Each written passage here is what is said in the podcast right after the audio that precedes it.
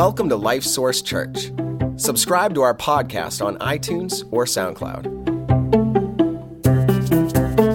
Today, you're going to hear a message from Pastor Walt that we hope encourages you.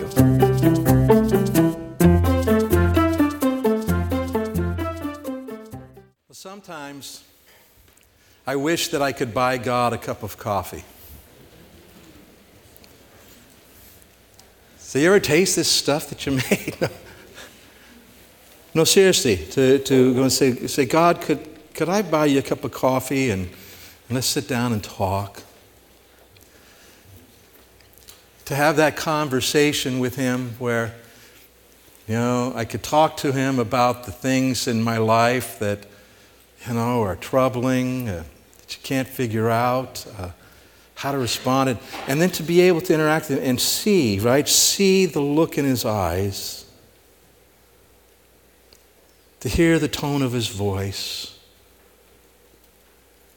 the expression on his face, his, his posture, his body language, and to be able to interact with him and talk about that. Not, and not just what's going on in my life, but what's going on in the lives of people that I serve and minister and and uh, to have that conversation, and there might be, you know, he still might not give me answers, but to have that and to get a sense, right? Is it possible to do that? Well, I think we all get this idea here say, well, yeah, you know, God's not going to show up and let me buy him a cup of coffee. But there are just times when I would just like to see him. I mean, we, we talk, we warn people. Uh, you know, if you if you have an email that comes in, it's a little bit of a difficult email, and you need to respond to this person. Is it better to send back an email or talk to them in person? Most of the time, don't send that email, right? You're going to regret. No, you better talk in person. Why would we say talk in person? Even better than on the phone. Why? Because all those things I just described, right? We, we can see the, the expressions and the, uh, the, hear the tone of voice and the body language, all this kind of stuff. And so I would like to be able to see God. Can you see God? Is it possible to see God? It isn't really clear in the scriptures, I mean, on the face of it, I should say, because uh, the authors talk about you know, being able to see God or people who saw God, but then saying it's impossible, you cannot see God. And I think there's lots of ways we can talk about seeing God. We can talk about seeing God in the sense of actually seeing Him with our eyes. But I, my experience in life is the very few people who have ever told me that they, that they see God typically have a few screws loose or I think maybe they've been tripping on mushrooms. Okay, typically. We can also mean that, well, we're seeing God accurately in the sense of, okay, I, I, see God as not only holy, but He's also loving and merciful. Seeing God accurately, we could talk about seeing Him that way. We could talk about uh, seeing him in the sense of having maybe a, a, very close, intimate, personal experience with him where we, we get the sense of you know, what he desires and what he wants. And we might talk about that, we, that I've seen his face, right? Because it could be that we talk about seeing God in the sense of um, seeing his handiwork, seeing him as the creator designer. I can say that, that I sit in, at my dining room table and look out the back door uh, at the, the woods behind me, yard, sky, and say, I see God in creation. And, and there's a sense in which that's true. I do. Or, or, we could talk about that we see what's happening in people's lives and, and then we see God work. And so we might we see God working. And so the authors of Scripture weren't all that different than us because they talked about God in those same kinds of ways. And so, if we go through the scripture and, and, look at what they're saying when they're talking about seeing God or not being able to see God, all this kind of stuff, it be, we can become clear on what's going on there. But having said that, I would still like to see God over a cup of coffee and see Him. But if I really want to see God with these eyes that I have, these physical eyes, if that's what I'm wanting, I'm, I'm going to be disappointed. Because Jesus made it real clear when he said, God is a spirit. God is a spirit. And when he said he's a spirit, what he meant is what he elaborated on when later on when the disciples saw him risen from the dead and said, "Wait a minute, you know, this must be a spirit we're seeing, not not you know."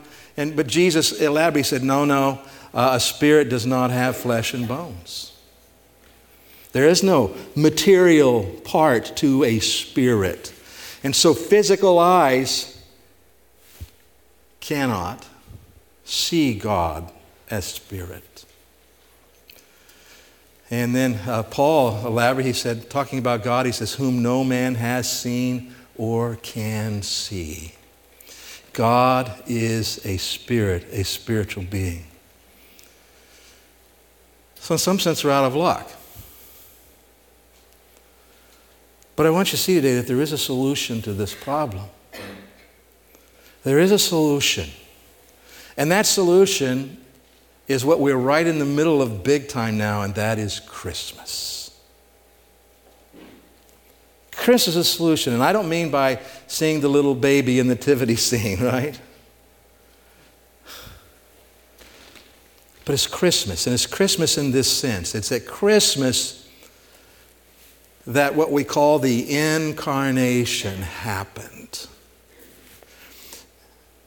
God, who was not a physical being, a spiritual being, came into flesh, incarnation.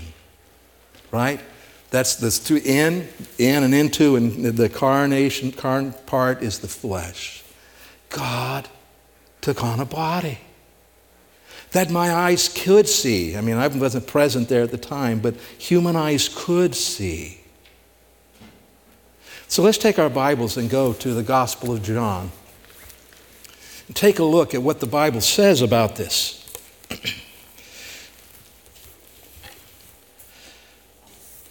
John chapter 1. Now, each of the Gospels were written with a particular audience in mind. Um, Matthew, written primarily, I mean, at least, I guess, yeah, I could say primarily, but for a Jewish audience, we all benefit from it. But really trying to show them that Jesus is their Messiah. Uh, Mark, written for the Romans, trying to show Jesus as this practical, get things done uh, Lord and Savior. Uh, Luke, showing, uh, really written for a Greek audience who valued this idea of a perfect man. Jesus is the perfect man. And then the Gospel of John, which shows Jesus as God. I mean, the others do too, but John really focuses on this, showing him as God. And John wrote to a universal audience. But he was writing in the middle of a world that was controlled by uh, the Romans with a Greek culture.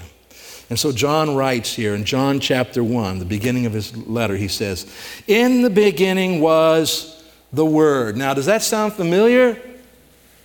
If we go back to Genesis chapter 1, say it with me. In the beginning, God. That's right. That's no accident that John wrote this this way.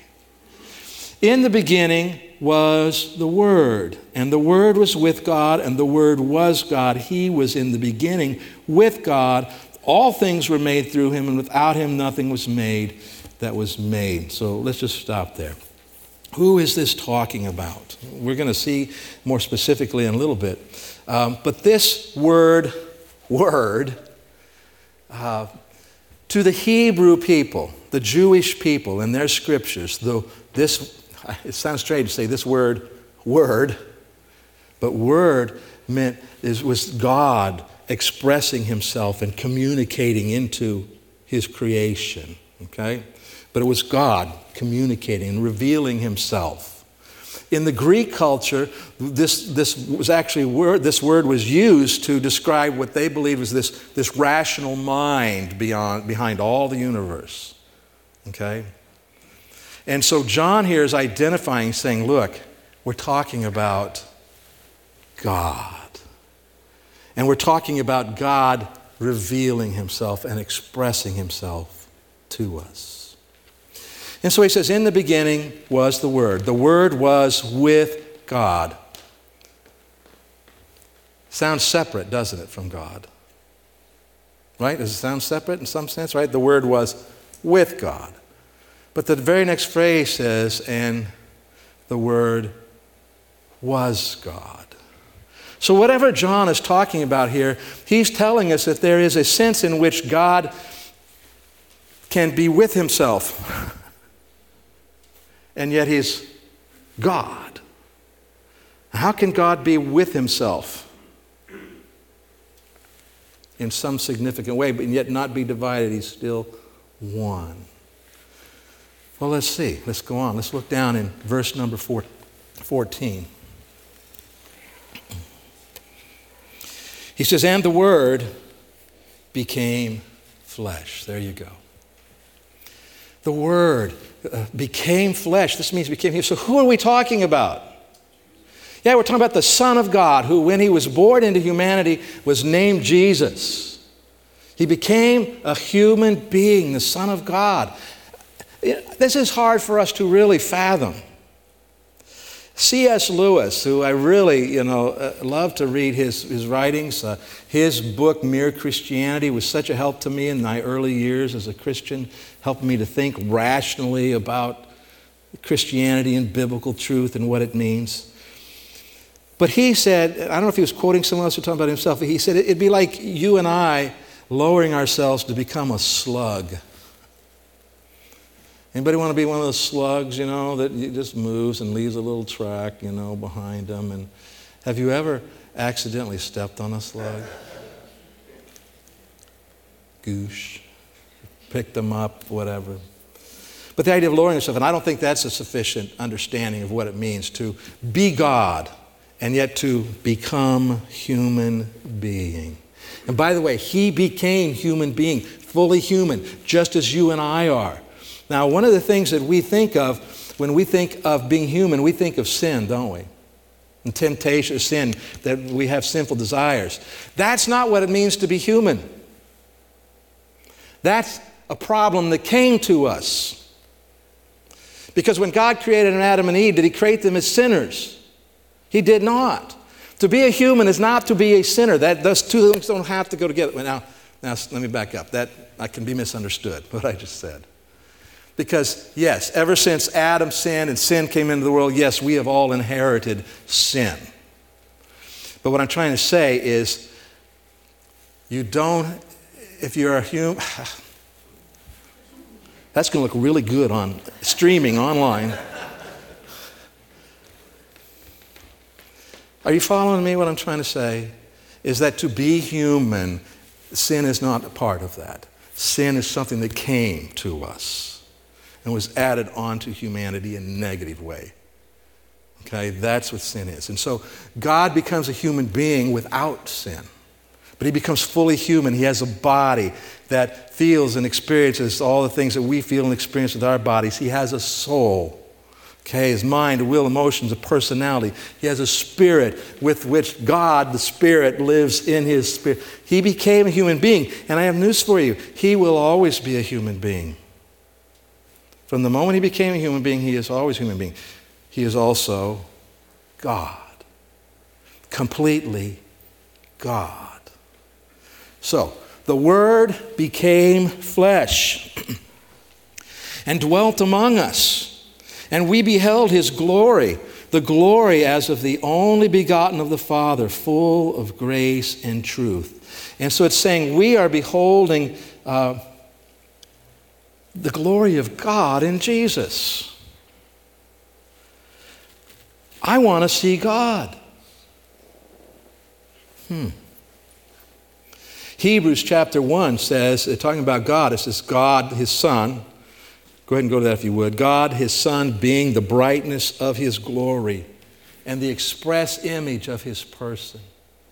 So, see, the Son of God, the brightness of his glory, and there was there's no loss of God's glory and, and who God is in Jesus. No loss of it. The brightness of it is still there. And the express image of his person. I, I, I think that, um, I'm going to make this up, but I think the Greek words really say something else. I think the Greek words say he was a spitting image of his father. By the way, where in the world did that figure of speech come from? But he's telling us when we see the Son, we also see the Father. we see God. Now we're into Trinity territory, and that gets mind boggling. Bible presents God as one God, absolutely one God. He is not divisible, and yet he exists somehow as Father, Son, and Holy Spirit. Okay? Uh, but he's not three things, he's one. All right? And we just have to go with that because that's what the Bible reveals to us. But what I want you to see is that Jesus said this when his disciples, see, he's getting ready to leave and he's telling them, I'm heading, uh, I'm leaving, and, you know, where are you going, all this kind of stuff. And, and I, I don't remember which disciples was. I think it was Philip, says to Jesus, Well, show us the Father, and that will be okay. Just show us the Father. And Jesus says this in John 14. He says, He who has seen me has seen the Father. And, and so this is a fulfillment of prophecy. Uh, in Matthew chapter 1, talking about Isaiah, he says this He says, Behold, the virgin shall be with child and bear a son, and they shall call his name Emmanuel, which is translated, read that with me God with us. God with us. So here's the deal if you want to see God, you have to look at Jesus. If you want to see God, you have to look at Jesus. And you see, God did us a huge favor He who is Spirit, He who our eyes cannot behold, as long as we're in this physical world and, and have physical eyes and the limitations, He enables us to see Him by entering into our world and becoming a human being. Now, I understand He lived back then, we live now. But when we look to His Word, we're reading the words of people who what? Saw Him. John says that, that which we have seen and heard, we actually touched Him. He says, We saw Him. Peter talks about being eyewitnesses to these things. We saw Him. And so, what I want to do over the next few minutes here is really just try to encourage you. Um, we want to look at Jesus and see God and see what God is like. I do. I, I just want this to really encourage you today. So, what I did is I went through the Gospels and looked and, and found so many things, but I tried to pare it down to uh, a number we can work with of things that we see in Jesus that enable us to see something magnificent about God so we can see Him. And for those of you, some of you I know take notes and you like to put, you know, A, B, and C's or one, two, threes, okay? So don't get worried, but there are 14 of these. All right? And, and we'll move through them fairly quickly. The first one of these things that we see in the Gospels is um, one that we've already referred to. He is Emmanuel. Now, I talked a little bit last week about something that, that God put in my heart about me and the difference between me and God last week, and, and this is it. When Adam sinned, did he mess things up bad? Did he? Yes. Would you have sinned if you were Adam? Yes, you would have. I would have too.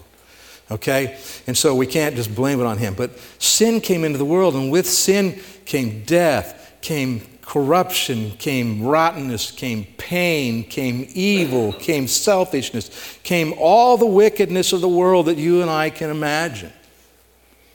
And, it seems to me that God maybe, you know, if I'd have been God, I'd have just wiped my hands that had been done with it.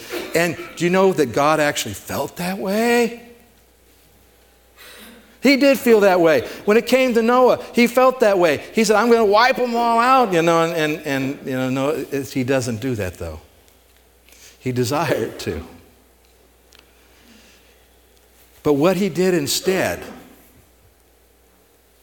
was enter into it. He entered into it.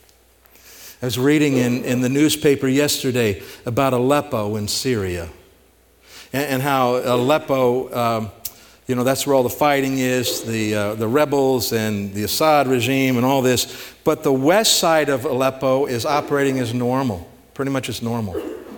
People go out and about, it's safe because there those people are on uh, the king's side or the ruler's side.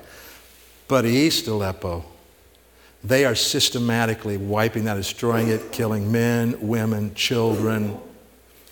It's horrific. Is there a great need there? Anybody want to sign up now to go move to Aleppo, East Aleppo? Well, once again, in a small sense, that's what God did, didn't He? He moved in to this horrific place of sin and ugliness and experienced it all for us. So he is Emmanuel. He entered into our world. The second thing I saw is it said, He shall be called a Nazarene. And now that doesn't mean a whole lot to us, but, and I don't know what to pick because uh, I don't want to offend anybody here. But Nazareth was not known as a p- prestigious place. It was the other side of the tracks. It was the down and outers. It was the outcasts of society. You know, it was the slums. It was the. And, and actually, one of because when someone tells one of these people become disciples that we found Jesus of Nazareth, and, and he goes, well, Can anything good come out of Nazareth? And yet he shall be called a Nazarene.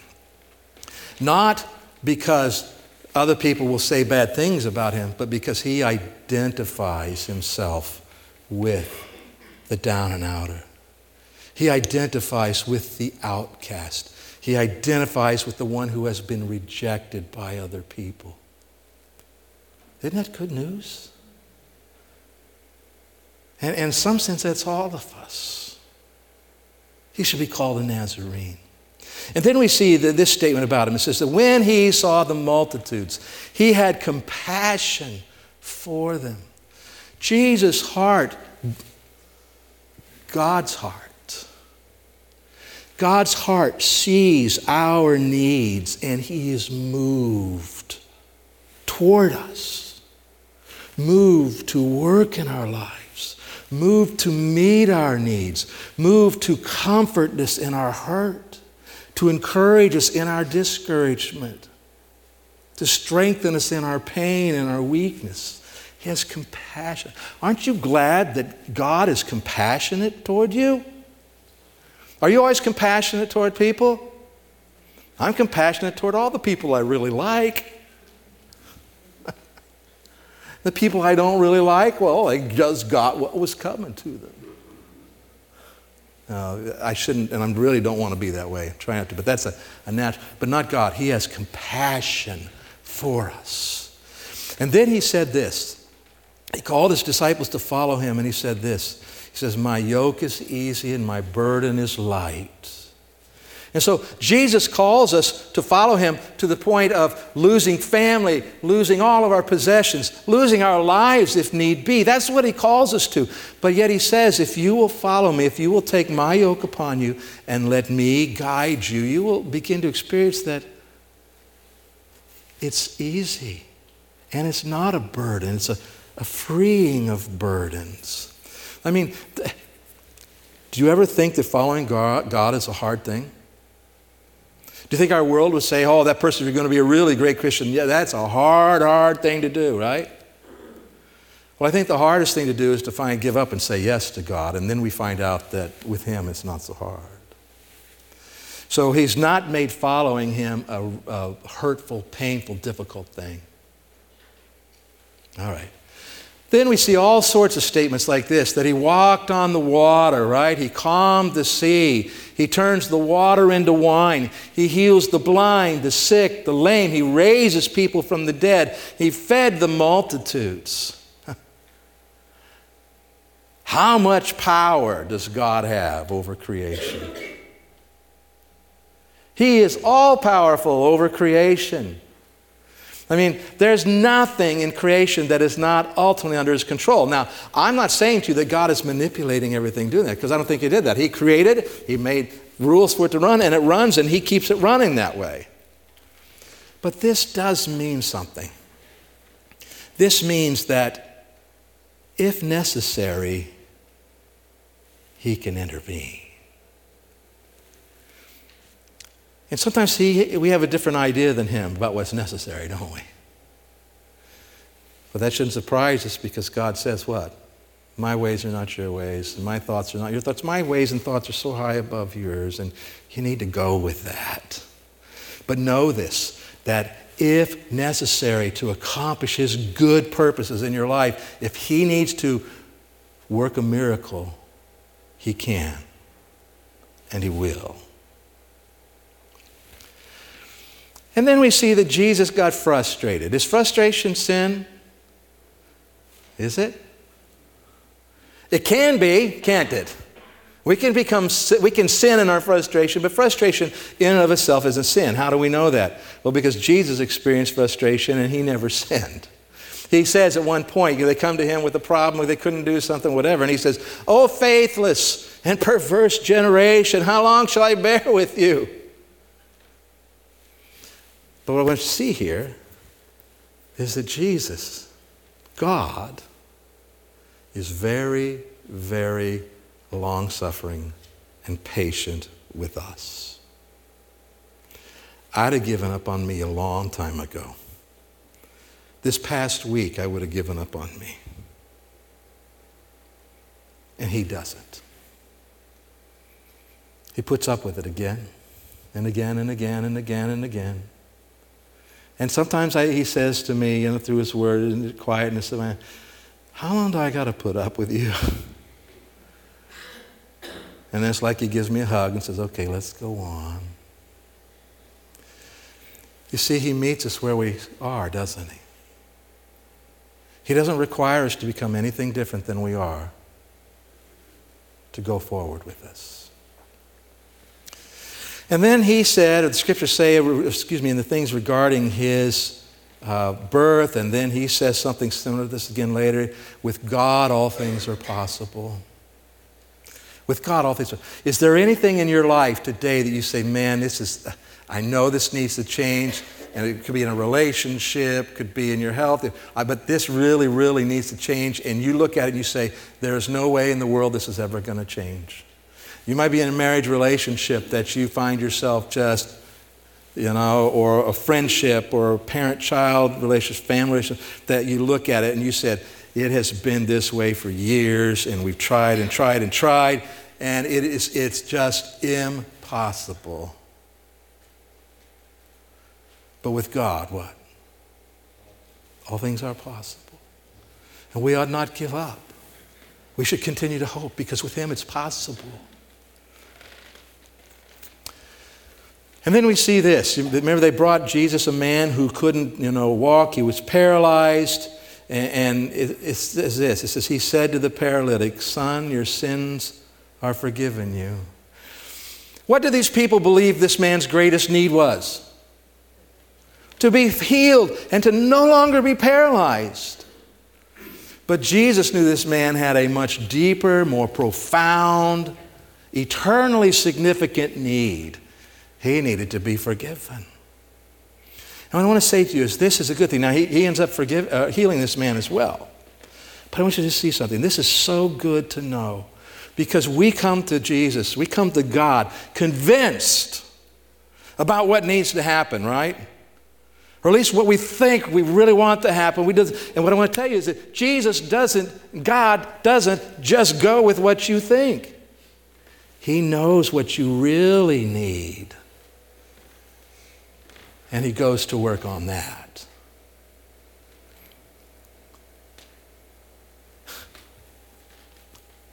If you go to the doctor and you say, Listen, doc, I haven't been feeling very well, I think what I really need to do is to, to uh, switch from Diet Coke to Dr. Pepper because that sounds like medical stuff and it's going to help me get better. And I'm, I'm all set. Okay, I really I don't need anything else, just that. Are you glad that you have a doctor who knows better? And who will tell you the truth about it and prescribe what you really need. Well, see, that's on a much bigger scale, that's the way God is with us. And then I think it was this last year that, we preached on this passage of Scripture where Jesus tells this man, you know, okay, man's looking for, I think, healing for his daughter. And, and Jesus says, well, it's, it's possible if you believe. If you believe, all things are possible. And this man responds and cries to him and says, Lord, I believe, help my unbelief. I do believe, but man, I keep struggling with unbelief, and I get this back and forth thing going on. And what Jesus did not say to this man, okay, come back when you got it all figured out. When you finally believe, come back. The Lord responds graciously to this man and actually works in his life. God meets us where we are. I don't know how to explain it. That is such good news. What's up today? I'm doing this. I'm just scratching my head and doing this. God meets us where we are. That means wherever you're at today in your life, whether you've done well this week or not done well, whether you've obeyed God or sinned, whether you're encouraged, discouraged, whether you've made mistakes or not, God will meet you right where you are. And we learn that from looking at Jesus, because that's how he responded to this man. In John chapter 10, it tells us this Jesus describing himself as the good shepherd. He talks about the good shepherd. He says he calls his own sheep by name. How personal is God in his relationship with you? You know, sometimes because of what we've experienced in life, we feel God is distant, He's out there. Yeah, and it's true, but I, you know, it's not here. No, no, no. He knows you by name, He knows you personally. One of our family traditions is that every year we watch this classic, classic movie, Christmas for Christmas time, Jingle All the Way. Arnold Schwarzenegger, one of the greatest actors of all time. But in the process, the uh, Turbo Man, that's the huge star and all this kind of stuff, and the little boy who wants the Turbo Man, and, and somehow or other Arnold Schwarzenegger gets end up wearing the Turbo Man. It, but the thing is, he, he, he says to this boy who doesn't know it's his dad, says, Jamie, calls him Jamie. And this little boy, his jaw drops. He's like, oh, he knows my name. God knows your name. He knows you. Very personal. He's not just some huge God out there apart from us. As Jesus hangs on the cross, and they are crucifying him there. This is the greatest crime that was ever committed in all humanity because he was the perfect Son of God, never sinned, never did anything wrong. He is brutally beaten and almost to the point of death, and then crucified to die a horrendous death, and in the process takes the guilt for all of us, dying in our place for our sins. And as he hangs there, those who actually did this, I mean, would you want to be the one who beat and crucified Jesus? You want to be that one? Jesus says this He says, Father, forgive them, for they don't realize what they're doing. How much forgiveness is available to us from God? How much? More than you need. Where sin abounded, grace did much more abound. And then Jesus, as he hangs there on the cross, and it had to happen. Somehow, and we don't know how this happened because God is one God, He's not three parts. I don't understand how this all happened, but all of a sudden, he finds himself paying our penalty, and somehow or other, he cries out to God, My God, my God, why have you forsaken me? He experiences this forsakenness.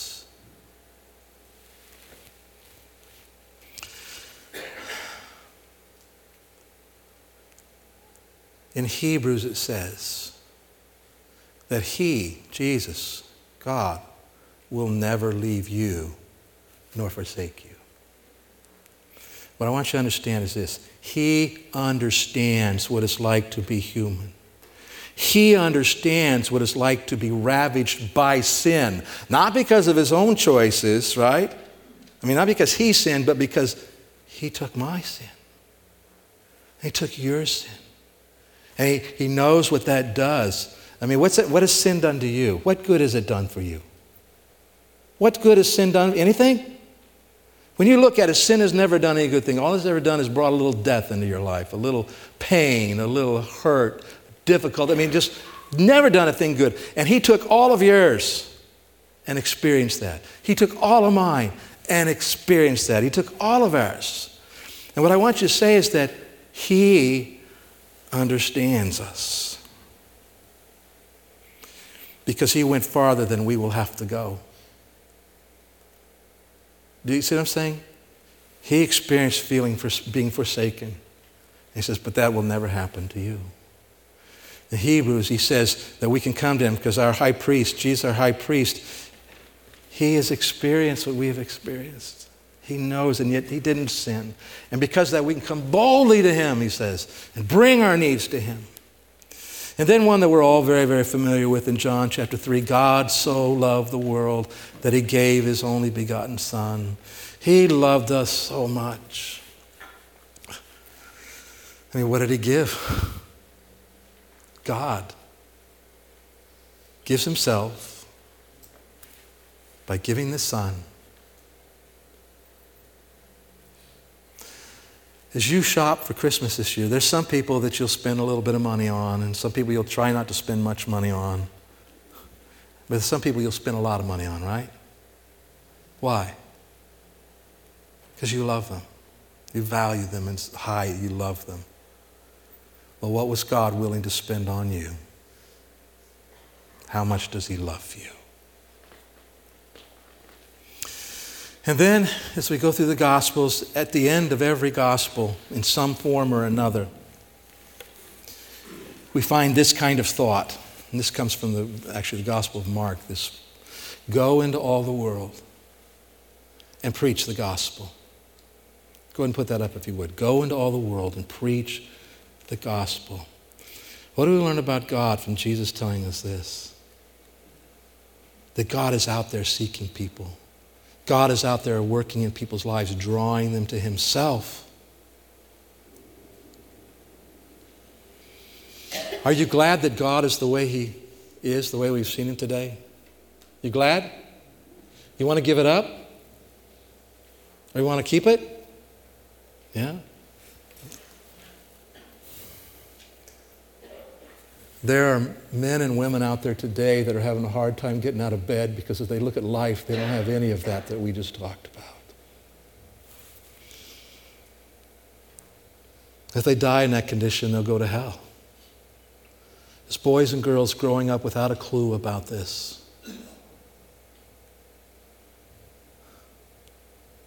I think God has, when we look at Jesus and see God, and we see what that means for us, how can we not share this with other people? Different personalities, different ways, I get that. But shouldn't we be about this business? Individually and as a church. So, if you want to see God, look at Jesus. And there's more to seeing God than that. Next week, sermon is seeing God in the mess. Okay? Let's go to Lord in prayer. Father, thank you for your word. Thank you that you are who you are and that you chose to reveal yourself to us through your Son. And Father, we don't, I don't know what we would do if it was up to us how we would do it, but you chose to reveal yourself to us by becoming one of us and then providing us a relationship with you through that. And God, please transform us with the, who you are and what it means in our lives. And then, Lord, please burden us, burden us, burden us to, to get purposely involved in trying to share this with others. I pray this in Jesus' name.